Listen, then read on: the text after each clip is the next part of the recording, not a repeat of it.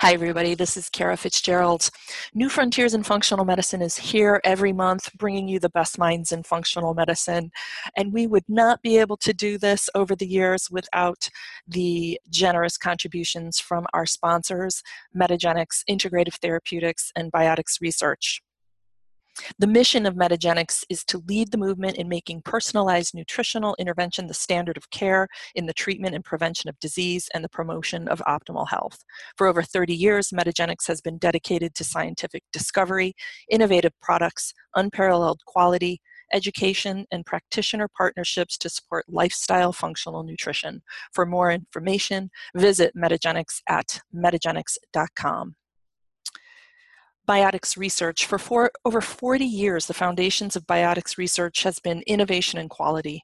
Their goals remain unchanged. Innovative ideas, carefully researched concepts, and product development with advanced analytical and manufacturing techniques.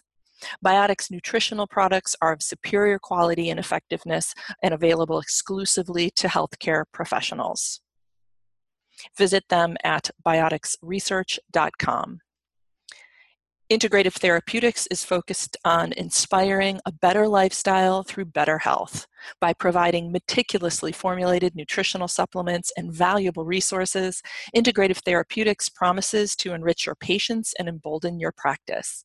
Welcome to your Integrative Therapeutics. Find them at integrativepro.com.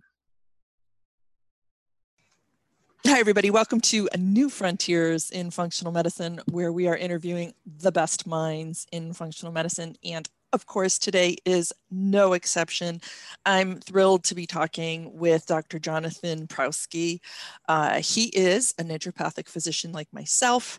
Um, he's chief medical officer and professor times 20 years at the Canadian College of Naturopathic Me- Medicine, and he focuses in um, all things mental health.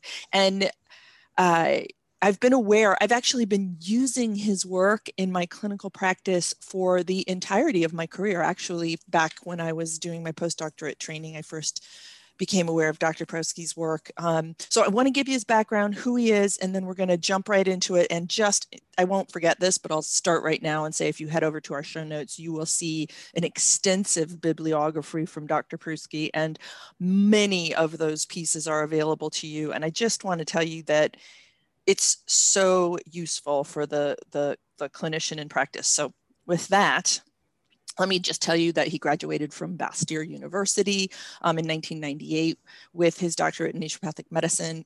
Um, he did a residency in family practice at National College of Naturopathic Medicine, my alma mater. Um, in 2008, he got a, a, Master's of Science degree in International Primary Healthcare from the University of London, focusing on clinical epidemiology and evidence-based research. In 2016, boy, you just you just keep going to school. He obtained a Master's of Arts degree in counseling psychology from Yorkville University. And as I said, at Canadian College of Naturopathic Medicine, he is um, uh, a professor as well as chief naturopathic medical officer. He's been in the clinic treating people for, for years with this focus on mental health. Um, he received the Orthomolecular Doctor of the Year Award in 2010. Um, he's been recognized and, and he was inducted into the orthomolecular hall of fame just again recognizing his commitment to um, mental health and, and natural interventions for mental, mental health. He's the author of several texts peer-reviewed papers, articles, um, and and one of them is my favorite, and I just pulled it off the shelf, um, called "Anxiety: Orthomolecular Diagnosis and Treatment." This was published in 2006, and it's and it's a slender volume, um, but it's very clinically relevant. And I and I'm going to ask Jonathan in a second. I'm sure that he, much of it is still useful today.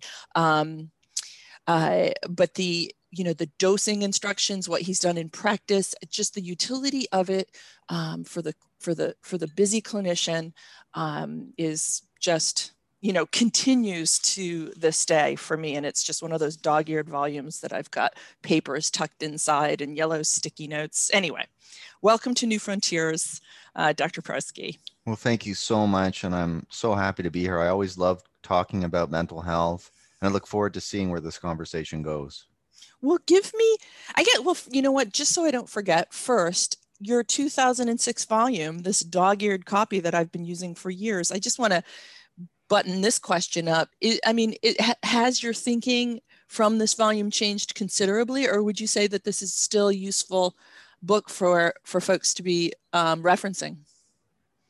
So when I wrote that book, I think I was a lot more biochemically inclined, though of course I still am to some degree. But since I published that book in 2006, I've learned so much more. I mean, we're so much more than our biology in a sense, even though we're biologically embodied beings. So I would add so much more. If I could just do another edition of that book, it would certainly include many more studies, updated information. But then I would like to juxtapose that book with psychological information. How do you work with someone who's anxious? How do you work with someone who's depressed? How do you work with someone who's suicidal? And so on. So I think I have to do another edition at some point because it is now outdated. But yes, I do think it's still useful to someone so, who's in practice. Okay, good. Yes, and I, I, encourage you to do an updated version, and we're going to touch on some of the additional pieces. But for me, the big aha using your book was how to dose nicotinamide so that it's actually effective, or lithium, or how to dose GABA. And and I see in your current work, though, you continue to give um, guidelines, and they tend to be different and higher than uh, certainly if you read the label or you know some of the studies out there where where dosing is very conservative. So that was a piece that i found useful. It was you were recommending therapeutic um, quantities. Yeah i mean we can talk a little bit about that because i think it is interesting. When anybody reads a study at least when i read a study I try to think, how do I properly translate that to the patient in front of me? And as you know, when we work with people in a clinical setting, they don't have the luxury of going through some kind of inclusion and exclusion criteria. So we can't pick an ideal patient who is going to be working with us.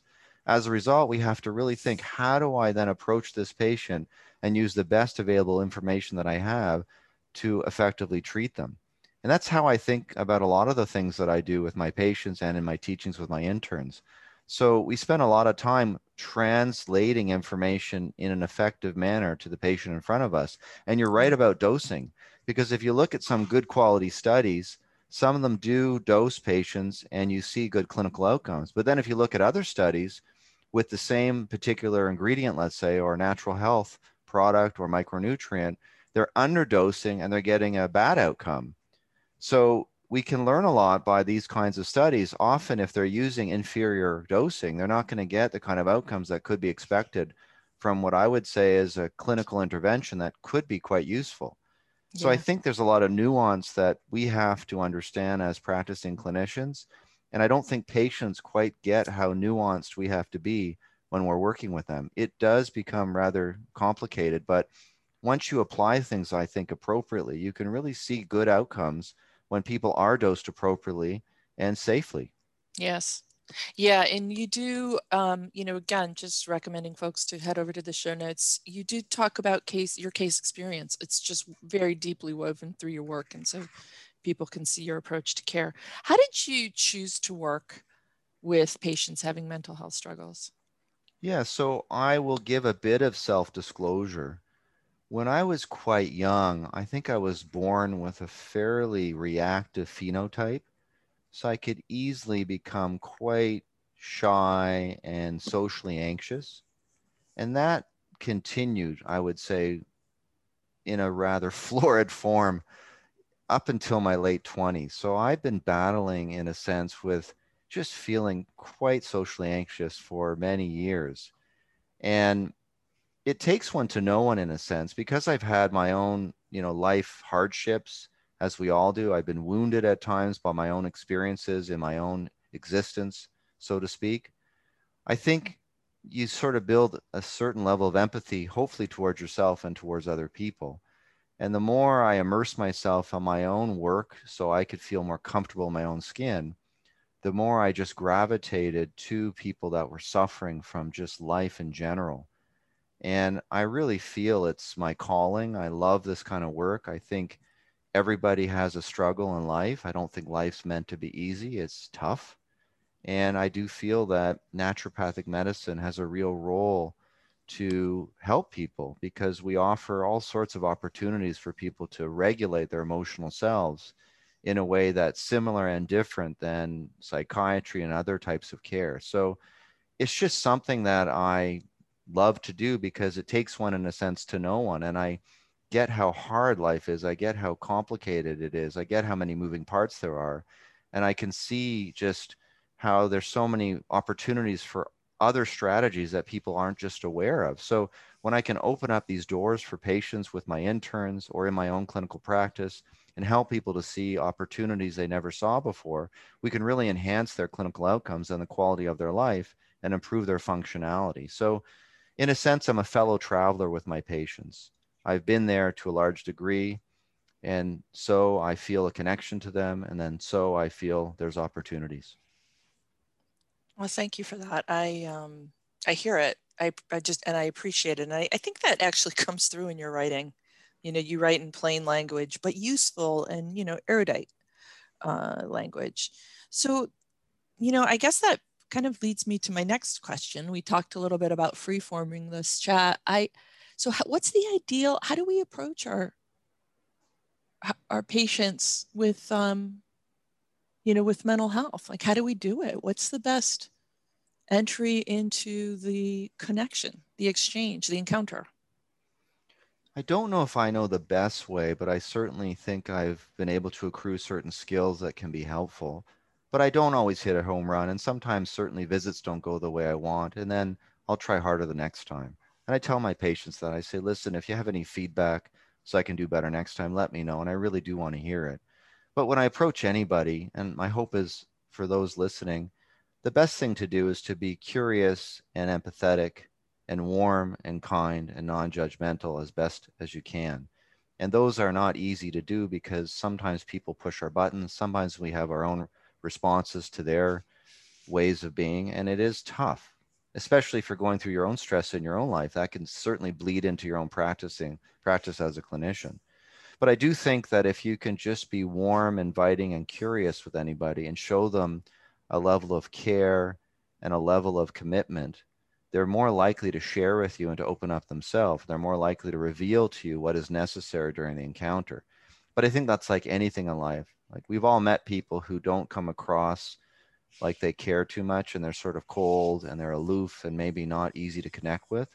And though maybe they would be over time, it's just a different type of energy that you feel. So when you're with patients, because they're already under some kind of distress, they're already feeling out of sorts, it is upon us as doctors to make sure that we are available to them and we are ready to receive whatever it is they want to share with us and that we're going to do so in a manner that's going to enhance the encounter, not going to take away from the encounter. So I guess that's a bit of what I think we all should do, but I don't have a method or I don't have a special set of skills. I just think you have to figure this out in a sense. That's why we call it an art of practice, not perfection. Mm-hmm. It's a mm-hmm. practice and it takes time to develop that own your your own comfort so you can be available to the patients that you're working with, particularly those with mental health struggles. Right.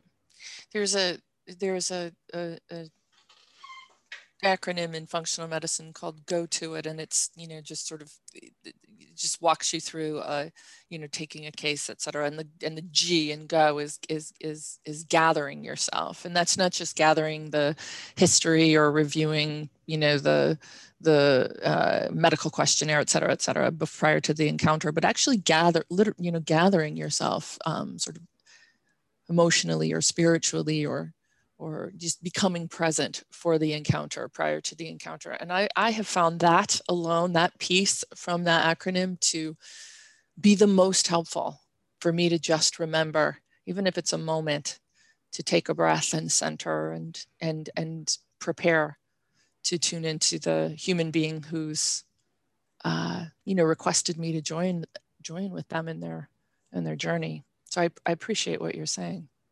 Yeah, I agree. And I do think we have to almost intentionally get a certain level of readiness before we begin our days with our patients.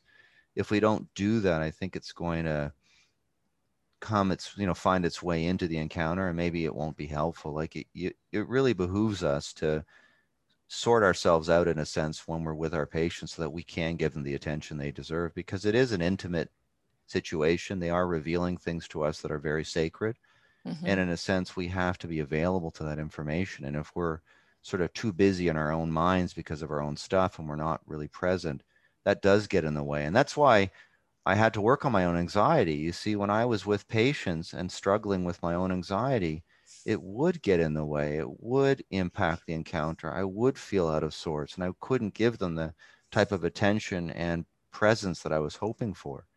So, in a sense, my whole work is sort of selfish because I've been always trying to sort myself out as I've been trying to be available to the patients I serve. So, it isn't just about helping people. In a sense, I've been working on myself for decades now. You do you take a moment? Do you do a little bit of a of a meditation? I mean, what is your gathering process, if you will? So people ask me that all the time. My students say, "How do you leave this shift?" Because we have a mental health shift at the school, and my whole practice is all mental health. How do you function? How do you sort of separate yourself? And I say to them that my patients are living their complicated lives, as and so am I. And so when I leave the day, I have to first know that I've done a committed job and the right job for my patients. That eases my own mind. And then I go home to my own complicated life and invest myself with the people that I love and who love me. And I keep that separation. So then what keeps me grounded then with my own practice now is just that I have a life that sustains me. I have people that care about me. I care about them. I do a lot of my own self care and all of that to me keeps me above water in a sense but by no means is it perfect i struggle too but i work at it and i don't give up. And that enables me to be available to my patients. But i don't do any particular meditation before i see a patient. I don't do anything that's mm-hmm. sort of programmed. I just make sure that i'm committed to my own state of being in a sense. And as that commitment is there and it's persistent and it's steadfast then I find that I'm much more available to the people that I serve. But if I do waver and I don't sleep well, I start ruminating, I start worrying, I start getting into my own head in a sense, but not in a good way, then certainly it can bleed into my own work and undermine the work that I do. So I'm very disciplined in how I approach my life in a sense. And it's really precisely because of that discipline that I feel I'm much more available now than I ever have been with the people that I work with. But, you know, 15, 20 years ago, it would be an up and down battle because in my own head there was a war that was raging. So until I sorted that out, I couldn't be as available. And I think we all have to do that. We will all have our own wars. We will all have our own battles and it's it's important. Doctors have to work on themselves as they help their patients. You can't have a both. You have to have it that way. Yeah. You can't sort of do one and not the other. Yeah, right.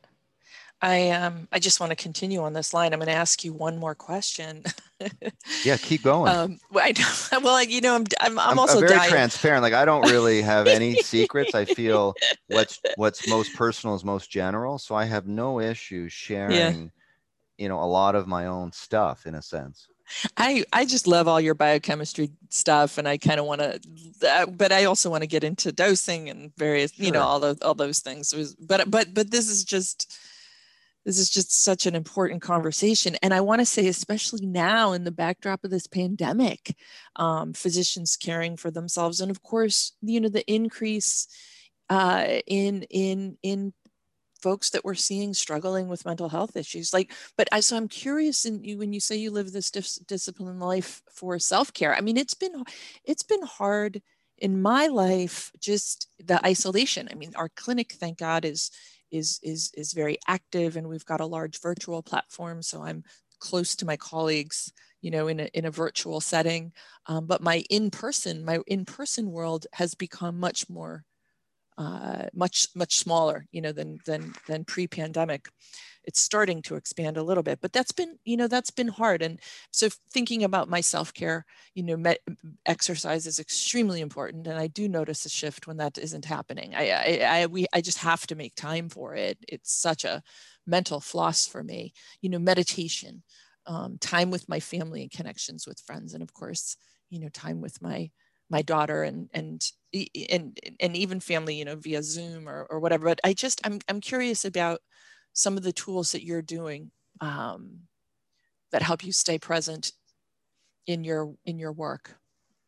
Yeah i mean this sort of veers but there's actually data on it which is interesting. So I never knew what an impact a pet would have on myself. My wife loves dogs, and we got a dog about a year and a half ago. And as a result, we go in nature almost every day with our dog for 45 minutes, sometimes to, you know, two hours. And it's had a huge impact on just the quality of my life, just being outside. And what's fascinating about that is there's a whole body of literature on nature and nature experiences yes. and how that is good for the brain in a sense. And that sort of opens up maybe our conversation because I published four papers recently, and all of them have to do with both the stress brain and then protecting the brain in a sense. And nature is one of the things that can protect the brain. And one may ask, well, why? Why is that? Well, first of all, let's define what nature is. Nature experiences can be even looking at beautiful landscapes of nature. Right. It can be walking outside and being in nature, being in the wilderness. It could be just being around plants and having a garden. So the definition of what nature experiences experiences are is quite expansive.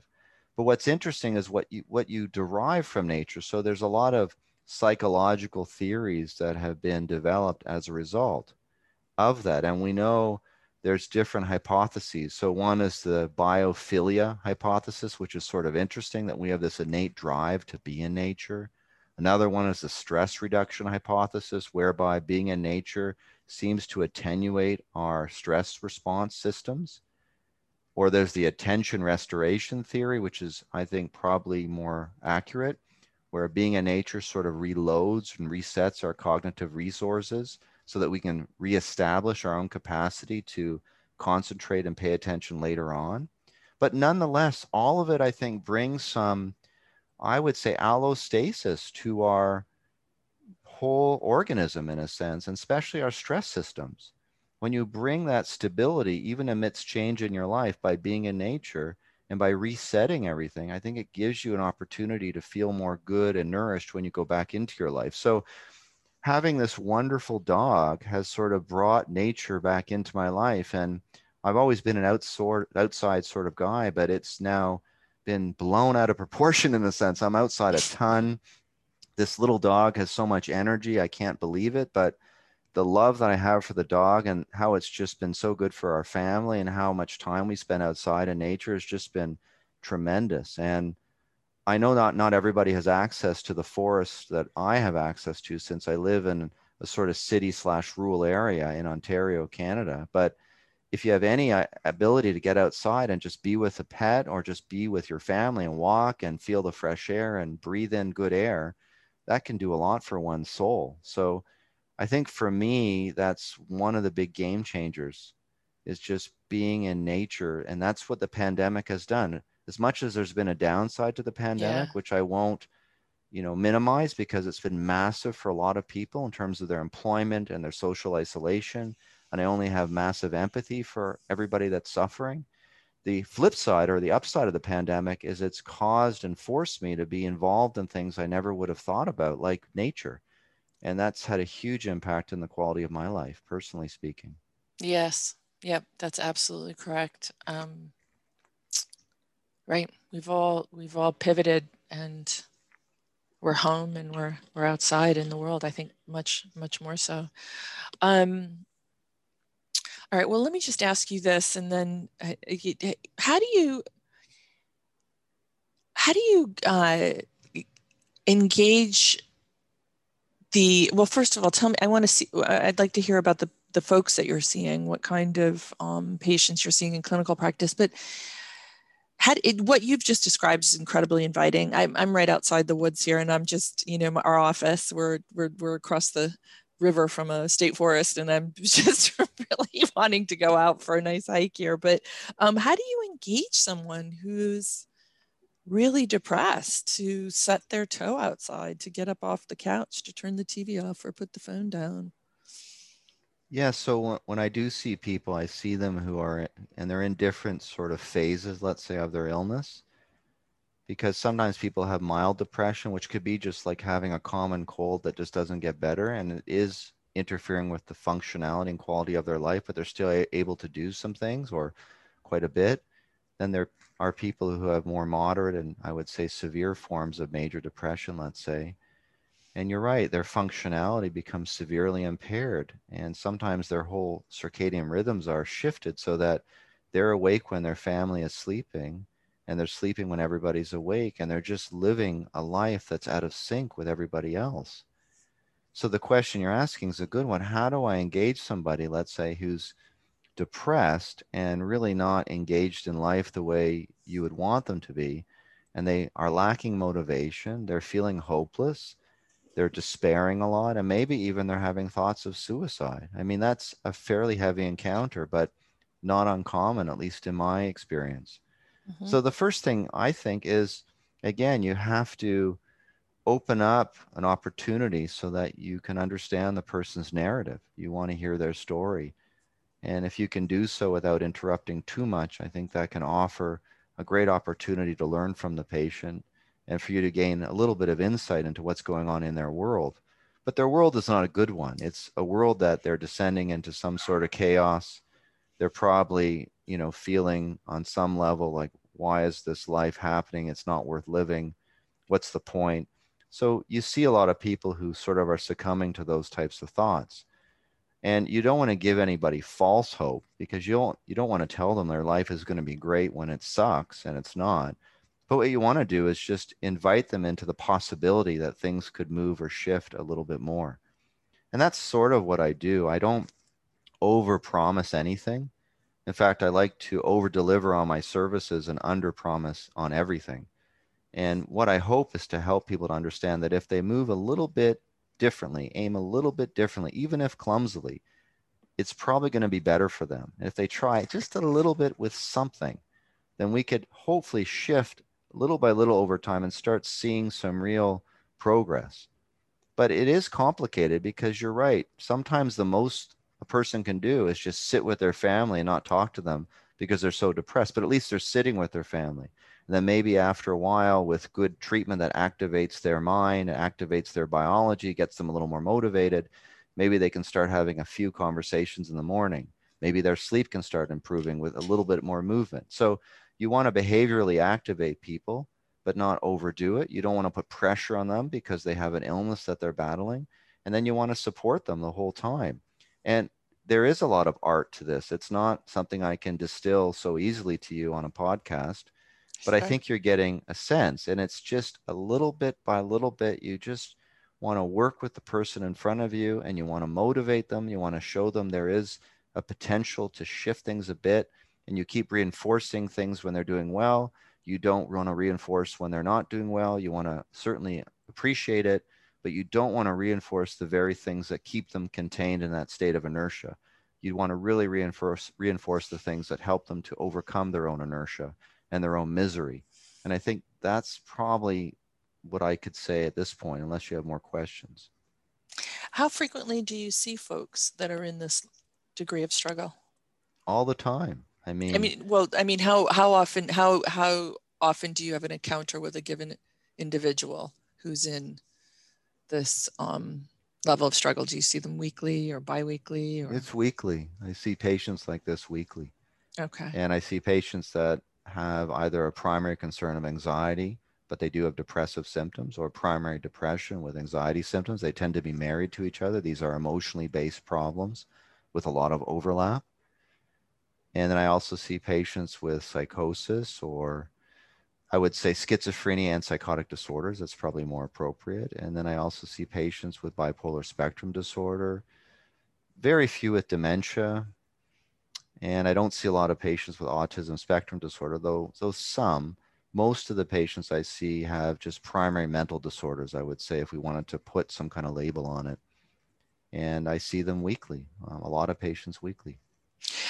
Just to finish up your previous comments around mm-hmm. you know just approaching them engaging them in the journey i'm assuming that your interventions may therefore certainly at the start be very simple like it's not going to be a typical functional medicine practice where you know, we're doing a pretty heavy lab workup and starting them on a, you know, a, a very a relatively involved supplement and dietary intervention.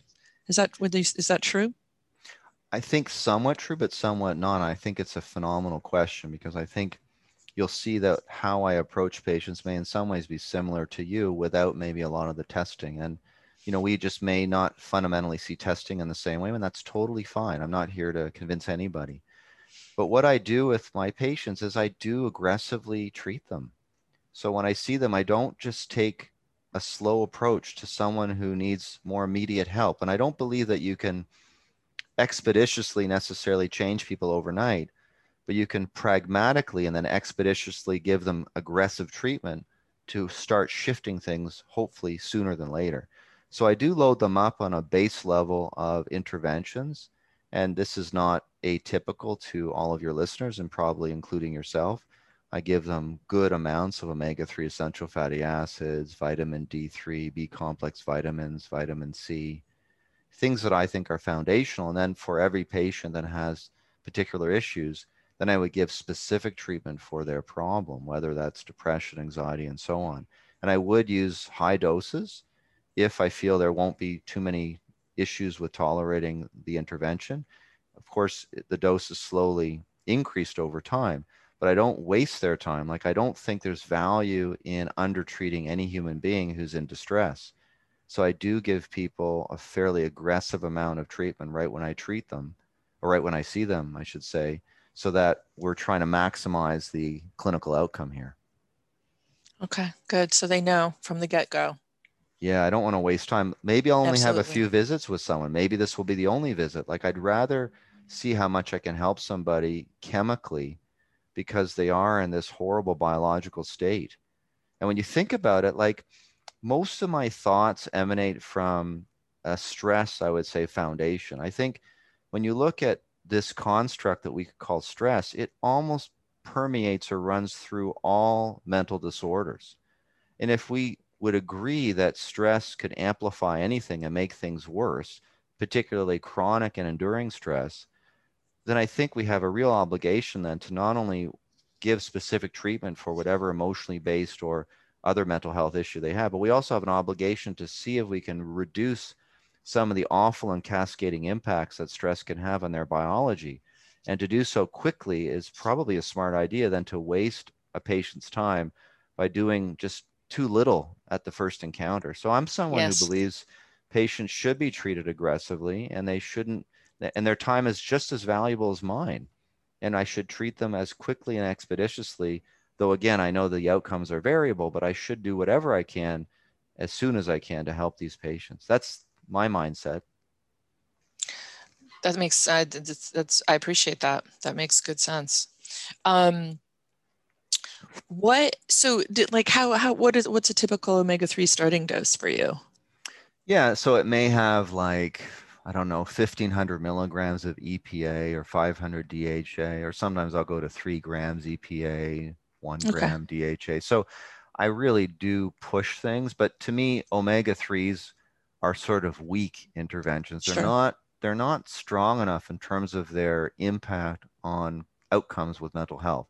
They certainly can lean things in a better direction, but I don't think as an intervention itself is very strong right? Like I think if you look at the data on, let's say, saffron extract for major depression, well, that has some interesting comparability to SSRIs, though, of course, its mechanism is much different. Saffron seems to amplify norepinephrine and dopamine.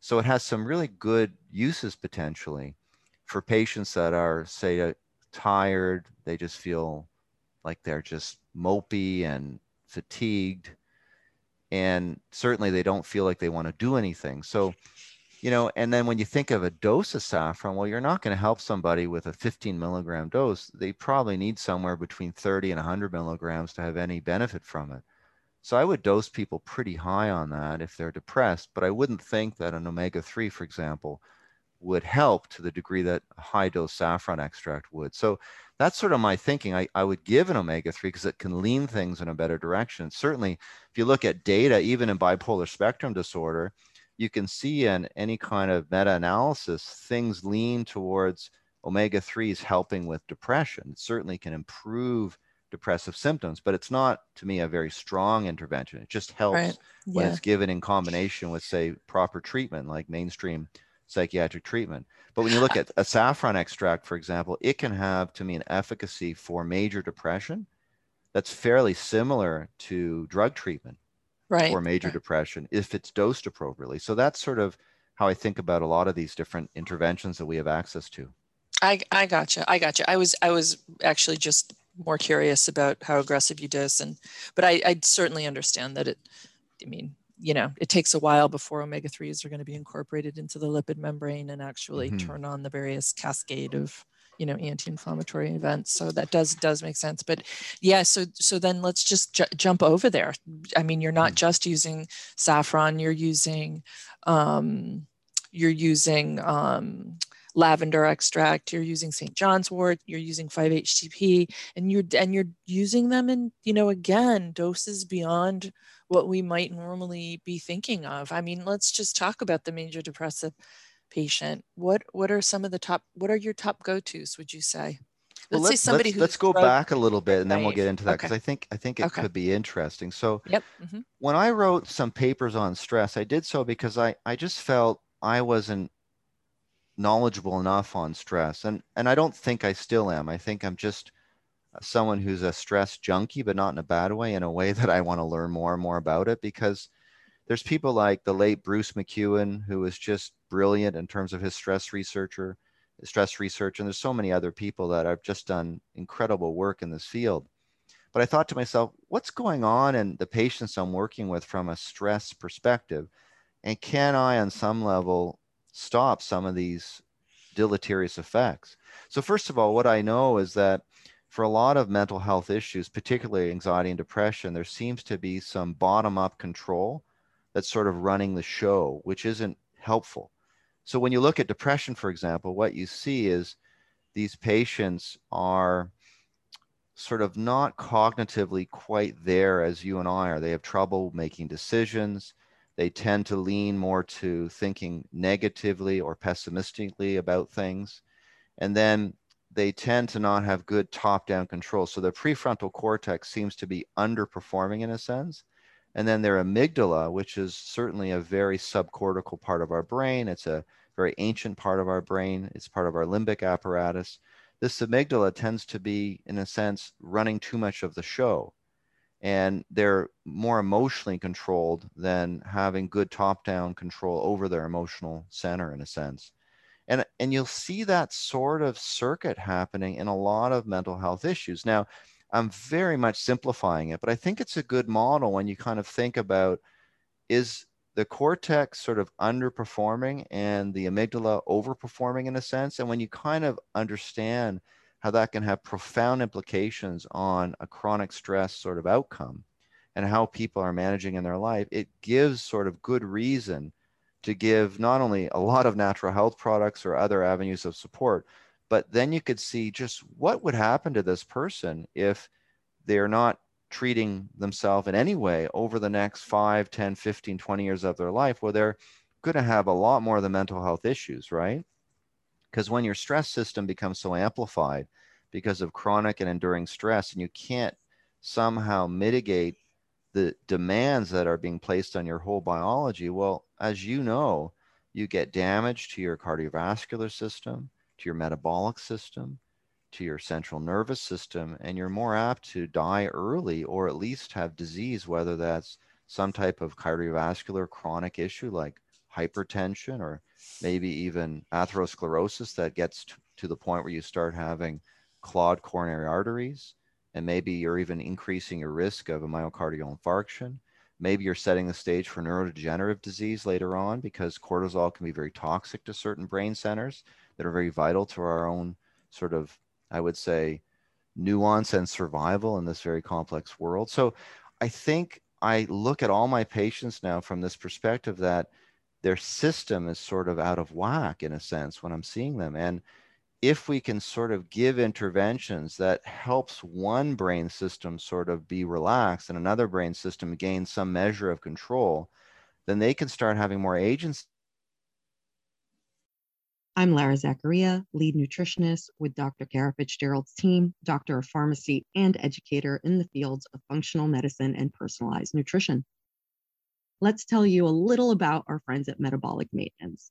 Since 1984, Metabolic Maintenance has earned an incredibly loyal customer base by producing pure, excipient free professional quality supplements and working closely with physicians and nutrition experts like ours, broadening their catalog and refining research based formulas to best support a variety of health needs.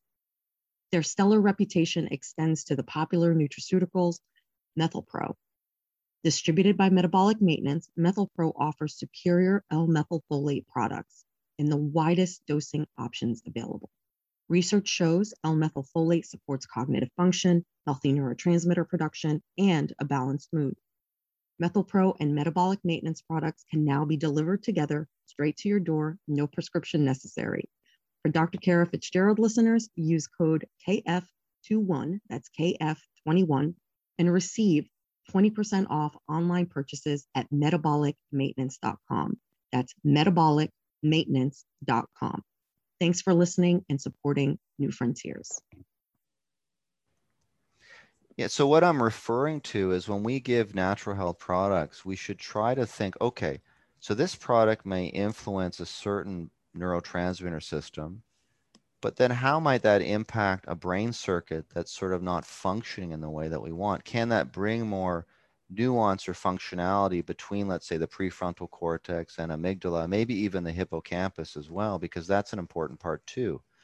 And I'm not probably explaining them well enough at this moment because the details on how they work is pretty complex. But in a sense, if your listeners can get just a little bit interested and start doing their own research into this, I think that it makes a lot of sense. We should be thinking beyond chemistry. That's what I'm saying. You should be thinking about can I sort of influence a brain circuit that may also be undermining a patient's ability to function in this world in an appropriate way? And I think that's why a lot of natural medicines have potential value beyond their immediate chemical effects because they may have durable effects that do bring some level of, I would say, regularity to our brain systems that are so fundamentally important in the quality of our life. So you were talking about things like 5-HTP, I mentioned saffron or St. John's wort or even SAMe. All of these agents certainly impact different chemicals. And I think if you start thinking about the chemicals they impact, then they should have the ability not only to activate people and to help with depression, but to bring again some balance or some regulation to a neural circuit that needs some kind of corrective action. And I know it almost sounds too reductionistic, and it is. And I don't really think reductionistically, but I think there's some value in some reductionism when you're working with people particularly those that are in distress. So if we look at 5-HTP, you mentioned that. Well, 5-HTP, as you know, is a precursor to serotonin. And I only use timed or sustained release formulations because I'm really unconvinced that formulations that aren't timed or sustained release do very much. I've seen far better clinical results when I use 5-HTP that is either time release or sustained release. And I don't think you're going to get much benefit in doses that are below 400 milligrams. Like I've gone as high as 1200 milligrams and on rare occasion, even higher. And what in divided I do, doses? Yeah, in divided doses or even sometimes a one day dosing. It really depends on the patient and their own compliance. And I don't typically see a lot of adverse effects either. I've even given up to 400 milligrams of 5-HTP on patients who, with patients who are taking standard SSRI treatment and I don't see any ill effects. In fact, if you give an appropriate dose of 5-HTP with an SSRI, I don't think you're going to have any adverse outcomes with that. But nonetheless, I do this, and and you could see again. So what does 5-HTP do? It act it, it increases serotonin. You're hoping appreciable amounts will get into the central nervous system. I assume it does do that. Now, serotonin certainly is a chemical that has multiple effects. I mean, it's one of the most well-studied neurotransmitters I would say, in the history of psychiatry. But we know it does enhance well being. We know it probably has all sorts of other cascading effects that just give people some levity over their complex life and how uncomfortable they may, may be feeling. And in doing so, I think it gives them a little bit more top down control. It gives them a little bit more agency over their difficult emotions. So they can start then seeing things through a more negative affective bias than a a more positive affective bias than a negative affective bias. So when you take something like 5-HTP and you start upregulating serotonin, then you start shifting people from this negative affective bias that is causing them to feel so emotionally distressed and despairing to a state of mind that can be more open to positivity. And it doesn't happen right away. It takes several weeks, right, for this to build up enough to have any effect. But that's a good thing. You know, it's these are time dependent treatments that need time to exert any positive outcome. But there's so many that we have mm-hmm. access to, or and in a sense, so little as well. Like I don't think in terms of naturopathic medicine, we have hundreds of treatments for depression or anxiety, but I think we have a sufficient amount of treatments for depression anxiety to, to help people.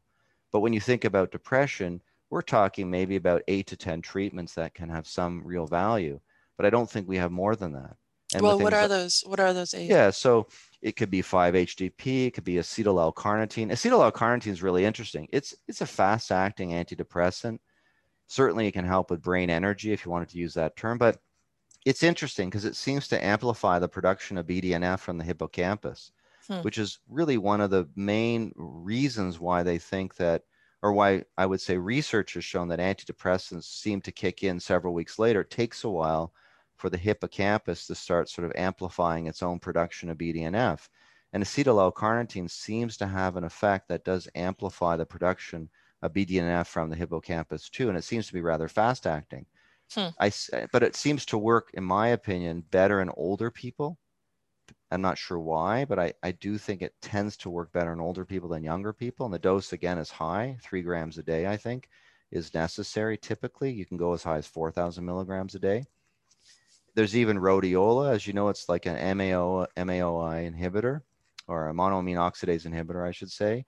Mm-hmm. It seems to increase all the monoamines like serotonin, dopamine, and norepinephrine but rhodiola is, is a good treatment. It has another effect on the HPA axis that seems to be helpful. It seems to bring again some calmness to that storm of HPA overactivity that can be part of the chronic stress I would say apparatus that that happens to a lot of the patients I work with. So rhodiola does have antidepressant effects. Now, not all the studies show that. Some studies show that it doesn't seem to be better than placebo but other studies show that it is better than placebo. But nonetheless, I still use it, but I don't use a small dose typically. I, I yeah. almost put all my patients up to 750 milligrams, and some go over a thousand milligrams of rhodiola rosea extract that's standardized. So and when you're when you're giving ahead. a dose, yeah. when you're just I just want to clarify yeah. when you're giving these doses, yeah, are you dividing them? Can you just maybe be a little bit more specific when you're Yeah. So how, I don't how, always. No, okay. I don't. I, I typically like if someone has a busy day, I maybe would have them take their rhodiola rosea extract with breakfast. I find that okay. this is a kind of herbal product that is best taken with food. It can be really nauseating. Okay. In some people, and if they don't take it with food, they can get pretty nauseous. So, you know, I'll, I'll have them take it with breakfast, but a pretty high dose. What about their four grams of acetyl L-carnitine? I'll, I'll have them take that away from food because again, food will interfere with its absorption. So that one, you know, you'll have patients take like 1500 milligrams, let's say before like an, 30 minutes to an hour before a meal, say twice a day. And then you can certainly increase the dose from there. So it really depends. Like 5-HTP timed or sustained release, that can be taken with food because it certainly doesn't seem to be undermined if it's a time release version when it's taken with food. So, I mean, there's a lot of nuance there, and I appreciate you wanting me to clarify because that is important. Right. Um, mm. I just want to tell folks again, show notes, head over there. You can, you'll see again, the, the, you, you can find Dr. Prousky's, um, you know, top interventions and how he's suggesting daily dosing. And I'm just trying to ping him a little more specific on the, on the dosing structure, but you'll be able to find these and, and others um, as well as his references and you know rationale for use. But go ahead, tell me, give me another couple of your favorites. Yeah, I mean it's hard to say a favorite because, or maybe you, what. A, oh, go ahead. Yeah, be, yeah, because when you're working with people, you gain a certain gestalt about what to do. There's a certain instinct that you develop over time as a doctor. So I can just try to distill it. I think SAMe is unfortunately has poor utility because of the cost. I hardly recommend it because when you look at clinical studies that have effectively used SAMe in major depression, for example, the doses can be anywhere from eight, 800 milligrams a day to 3200 milligrams a day. And I don't know many people who could afford 3200 milligrams a day of SAMe because yes, it's a methylating compound. Yes, it has some real value in, in that sort of biochemical pathway. And by virtue of that, you can increase again production of monoamine neurotransmitters. But the problem is its utility is poor. I don't have many patients who could afford that at all. So I don't use that. I, I certainly think St. John's wort extract is fine. The problem again is when someone's on any medication because of its impact on the CYP3A4 system in the liver, as well as other cytochrome P450 systems. I think you're sort of at a loss of how to use it because it just has too many interactions with medications. So the truth is when you're dealing with depression, you have to be creative and you have to sort of get a gestalt about what may be appropriate, what isn't. The good news is I use a lot of things in combination. I may push 5-HTP with saffron and maybe curcumin and theanine, for example. Like I don't just rely on one thing and then I have all those other foundational approaches. So I try to just give my patients an opportunity to start feeling better. And I'll use as many of the evidence to inform treatments that I think have fairly good evidence mm-hmm. when I'm working with them.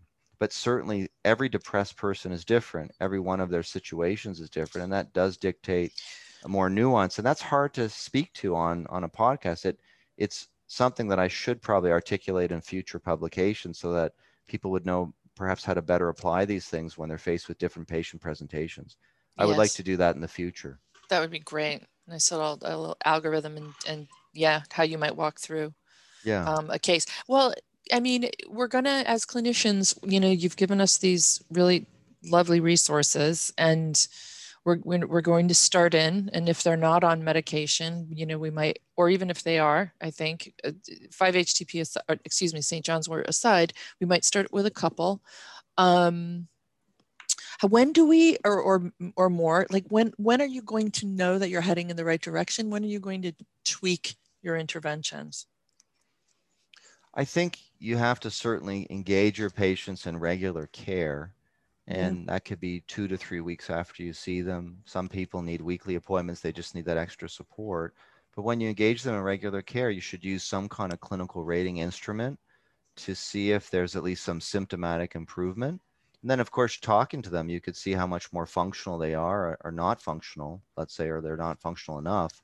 And then you have to make changes going forward. I mean, you know how it is. It's just, a constant sort of up and down battle where you have to add something here, take something away, increase something there. Yeah. And it is something that is a work in progress. But if you've committed to your patient, they've committed to working with you, then at least I would say two to six months should be sufficient to get them on the right track, particularly those that start off rather impaired by their own mental health struggle but it is a lot of work and you should be tweaking things all the time. I mean, I tell my patients, email, call me, I'm available. And they don't overstep those boundaries. They tend to only get in touch when they need my help. And I'm happy to do so. So you just got to be available and be receptive to the idea that you're not going to hit a home run most of the time. You're going to have to make a lot of adjustments and tweaks as you're working with them because when you're dealing with so many moving parts in the lives of our patients, particularly those that are struggling with mental health issues, it's not straightforward. It's very, very complex work. But let's sort of touch upon anxiety too. We didn't mention that.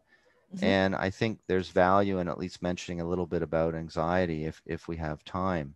But, you know, yep. depression and anxiety, as you know, are considered both emotionally based disorders in a sense. And there is a lot of overlap between both of those situations. And what I do when I see an anxious patient where they're, I said, I would say their anxiety symptoms are more dominant.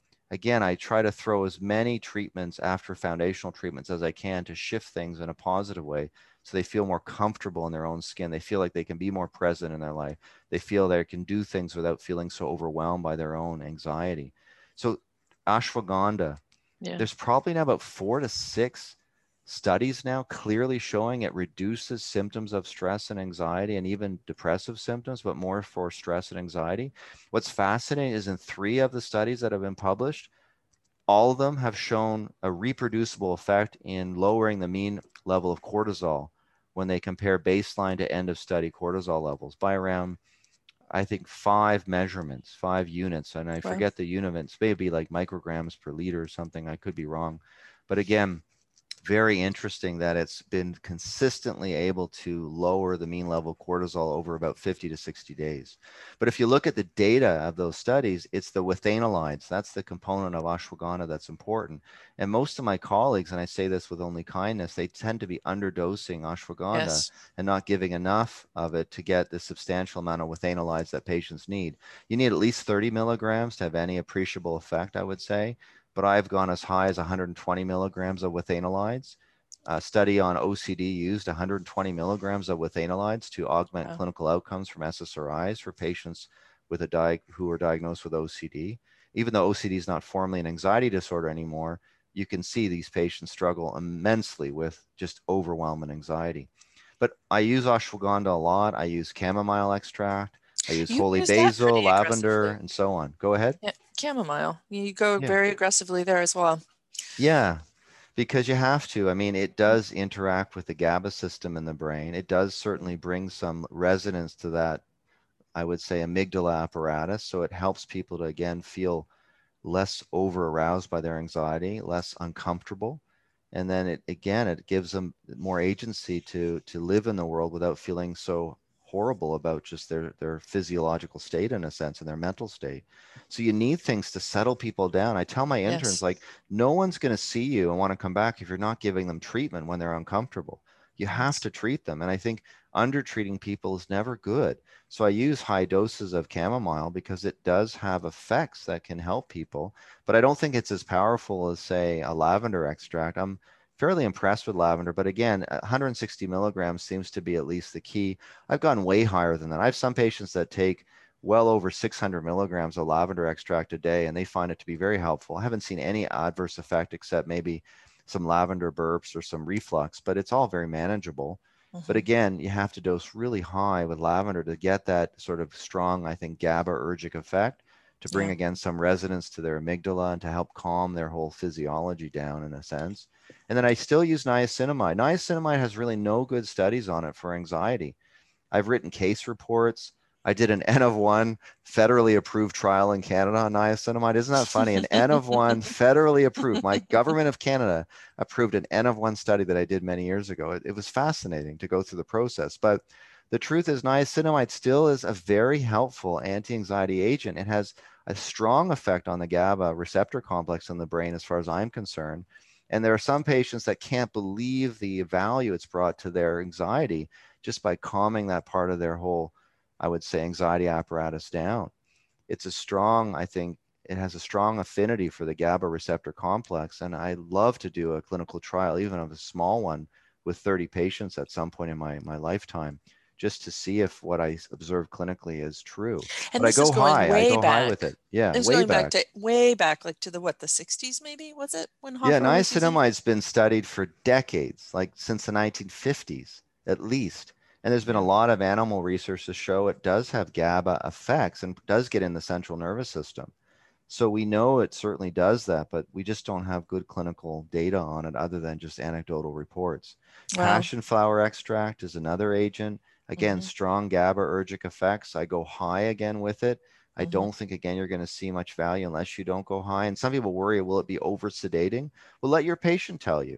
If your Right. patient says they're over sedated, then back down the dose a bit. But when you see someone who's just so in distress and uncomfortable, anything is sort of pushing them towards more uncomfortable feelings like a maybe their breathing is more shallow, maybe they're having some chest tightness, maybe they're just sweaty a lot, maybe they're just feeling on edge and irritable, maybe they're just worrying so much during the day they just can't shut their mind off. Well, they need to be settled down.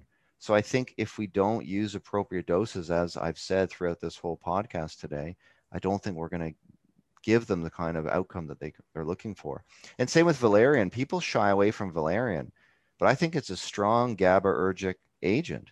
And the only negative is you have the few people who get a paradoxical effect from it where they get agitated and more anxious from it. Why but is if- that?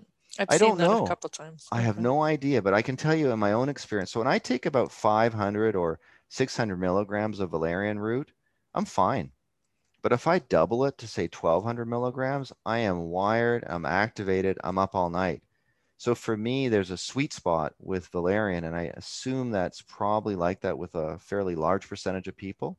I think people tend to do well with it at five or 600 milligrams. When you sort of go double or above a thousand milligrams of a valerian root extract where it's standardized, you're probably more likely to, to cause that paradoxical reaction. I don't know why, no idea.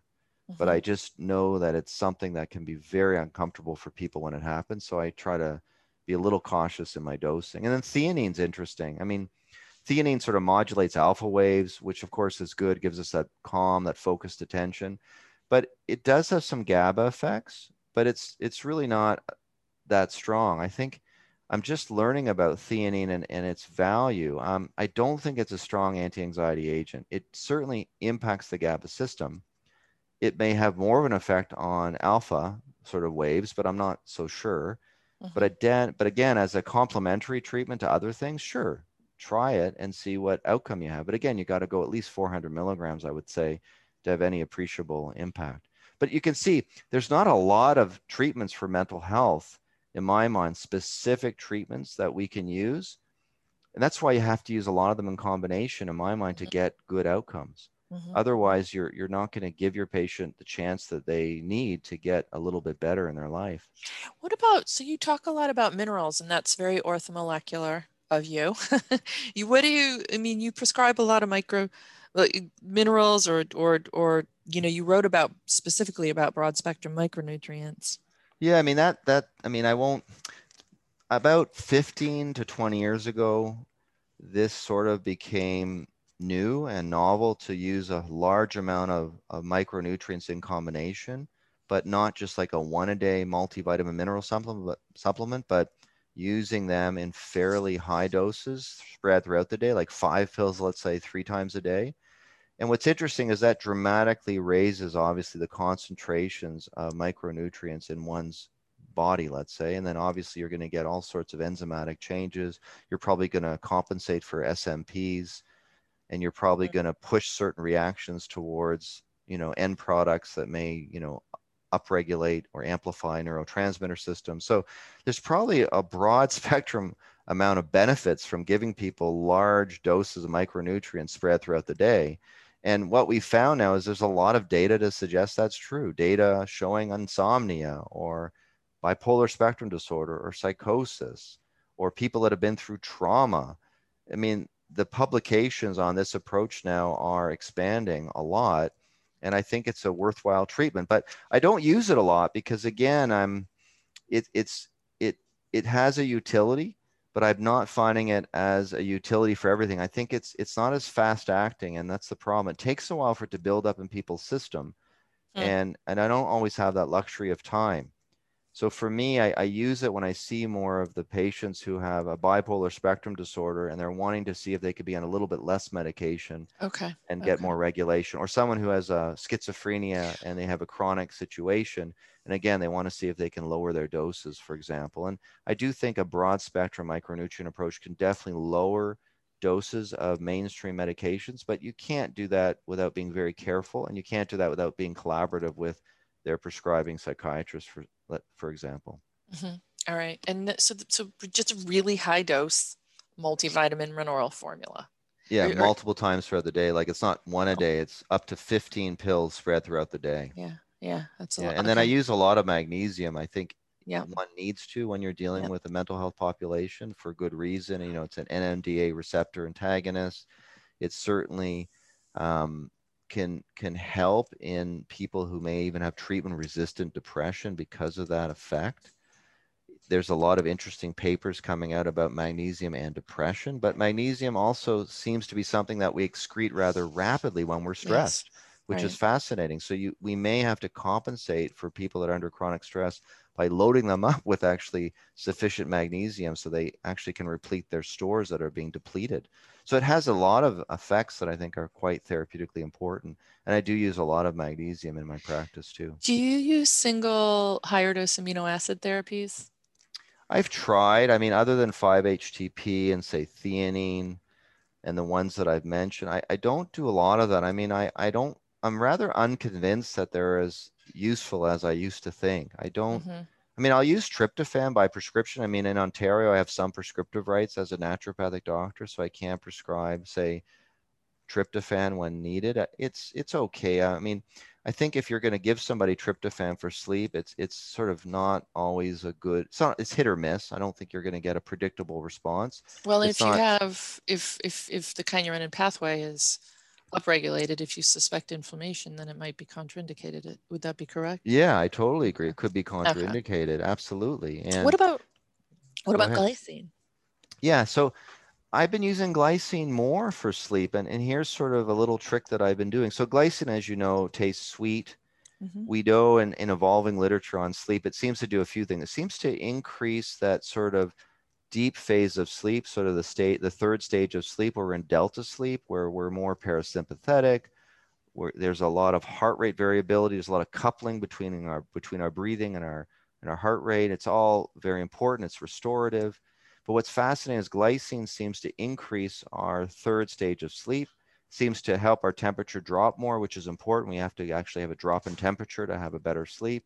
And it seems to help with, I would say, the fatigue that some people can get when they're not getting enough sleep. They're a little tired the next day. So glycine can seem to overcome some of that insomnia related fatigue. And I've been using it. So I, I, I have my patients take a tea typically that could have, say, passion flower or valerian or melissa or lemon balm, just typical things in a sleepy time type of tea. And I have them put a teaspoon of glycine about an hour before bed. And I've seen a lot of patients respond beautifully to that to help them with sleep. So I've been using glycine for sleep more than any other issue because insomnia related problems or insomnia disorders, we would say, or sleep disorders are fairly common among the population I work with. Either it could be a problem that's comorbid or it could be a consequence of their depression or anxiety. Nonetheless, they need to sleep. It's important. And glycine can be quite helpful for that. But I don't use a ton of single amino acids. I use Mhm. certainly some, but I mentioned the ones I will use, like acetyl L-carnitine, uh, 5-HTP, glycine, theanine. Those are a lot of the ones I've used or use at the moment. You're also obviously, you know, you're looking at diet and, you know, you speak about, again, about inflammation as an underlying driver. Mhm. um, uh, you're you know you reference in in your in your paper in the Townsend letter on stress. Um, I think it's part one. Uh, palmitoyl ethanolamide, which I, we've been using here more and more. Basically, you have to deal with these underlying the underlying inflammatory or pain Mhm. conditions if you're going to turn around depression i mean or or uh, any mental struggle do you want to d- kind of speak to this a little bit as we head towards yeah i mean close? it's it's interesting because as you know there's a lot of i think papers now that have come out to show clear relationship between inflammation and mental health issues or mental illness let's say. But it's more than that. Like if you look at a lot of the patients that have problems uh, that are mental in nature let's say it's not just that. We're again we're more than just our mind in a sense so they're typically going to have metabolic issues. They're typically mm-hmm. going to have other problems like chronic pain issues. It's amazing how chronic pain can destroy someone's life, right? They they can't focus on anything because the pain is just so horrible and they can't find any way to get it under control. So I think when you're working with a mental health population, you have to sort of look at all the cascading impacts that an inflammatory state can cause, whether that's impacts on cholesterol, whether that's impacts related to just general inflammation that may be causing problems, or whether that is something to do with chronic pain. So I think you have to load people up. So I use all sorts of treatments, whether that is PEA, like you mentioned, it's just a fatty acid, PEA, amplifies the endocannabinoid system, probably has some antihistamine effects as well, but it has a whole cascade of other interesting effects, Mhm. whether that's on nitric oxide, whether that's on glial cells even these are non-neuronal cells that have important roles. Like there's so many interesting avenues with our medicine that i love because it just there's just more than one impact right? So PEA actually could be a very useful antidepressant. I don't know if people are aware there was a study where they added it to ssris to improve outcomes and it worked rather well. But it has a wonderful effect on pain regardless of etiology but i think it's very useful for neurogenic pain. So i see patients who have chronic pain. I don't think I'm an expert in chronic pain, but certainly I'm very interested in trying to do what I can. And I think more recently, PEA is showing itself to be helpful, but you have to dose it again. I think at least 1200 milligrams a day for over two months to see if it's going to benefit anybody. And I think that's important. I use berberine in high doses because I think, again, someone in their 40th year, 50th sort of year, and so on needs all the support they can get to mitigate harm later on in their life. And berberine has good effects on modulating the cholesterol profile, but also helping with insulin sensitivity. And again, these are important things to think about because a person who struggles mentally and who's getting older doesn't just have problems, let's say, of the mind or brain, if you want to say, they have problems of their whole being. And we should be giving them things that attenuate risk, whether that's lowering cholesterol, whether that's mitigating pain or lowering inflammation. So I, I use every available tool that I can think of. And I think that's an important part of, I think, a holistic or comprehensive practice. All right. We could talk, we could just continue this conversation. I think that clinicians are going to find it very helpful, but just, just couple final questions for you. One is lithium. Are you using lithium in practice? Yeah, I wish I could. Unfortunately, in the province of Ontario, any form of lithium, even if it's orotate at like five milligrams or 10 milligrams a day, is considered a drug. And though my patients can find it, they could buy it, they could order it, I can't recommend it or give them guidance on it because that's contravening my scope of practice. I would love to be able to give lithium orotate as a treatment. I think it has real value. Mm-hmm. I think mm-hmm. it's interesting. It may even have some value in mitigating risk of suicidal impulses, though I can't say that's true.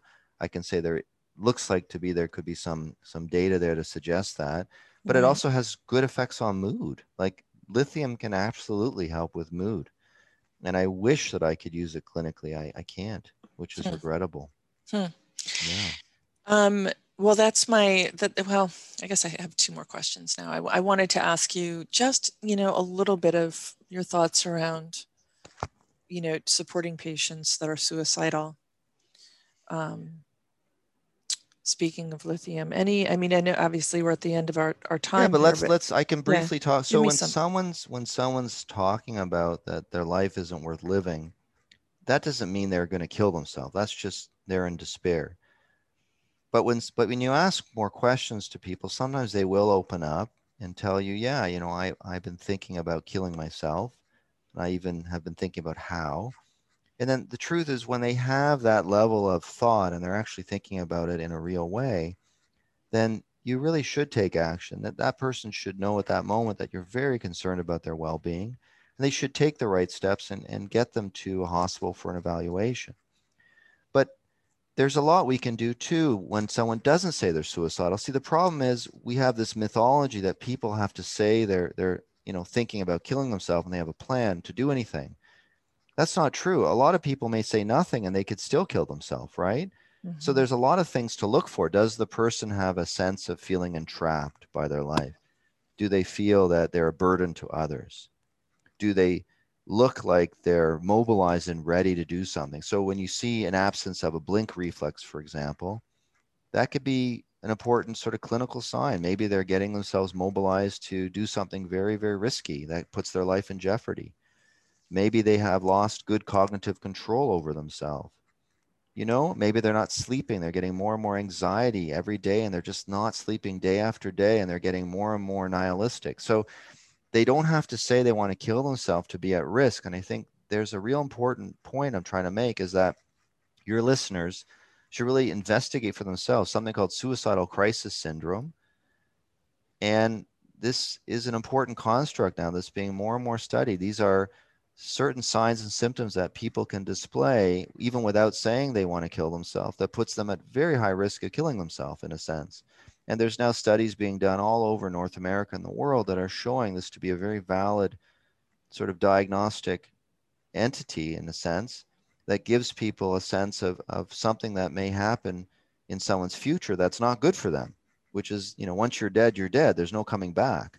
So the idea here is you have to be perceptive enough to realize that someone doesn't have to say they want to kill themselves to kill themselves. And I've regrettably worked with five patients to my knowledge that have taken their own life. And there could be some I don't know that have too, right? I've been in practice a long time, but it's just so devastating as a doctor when you lose a patient like that.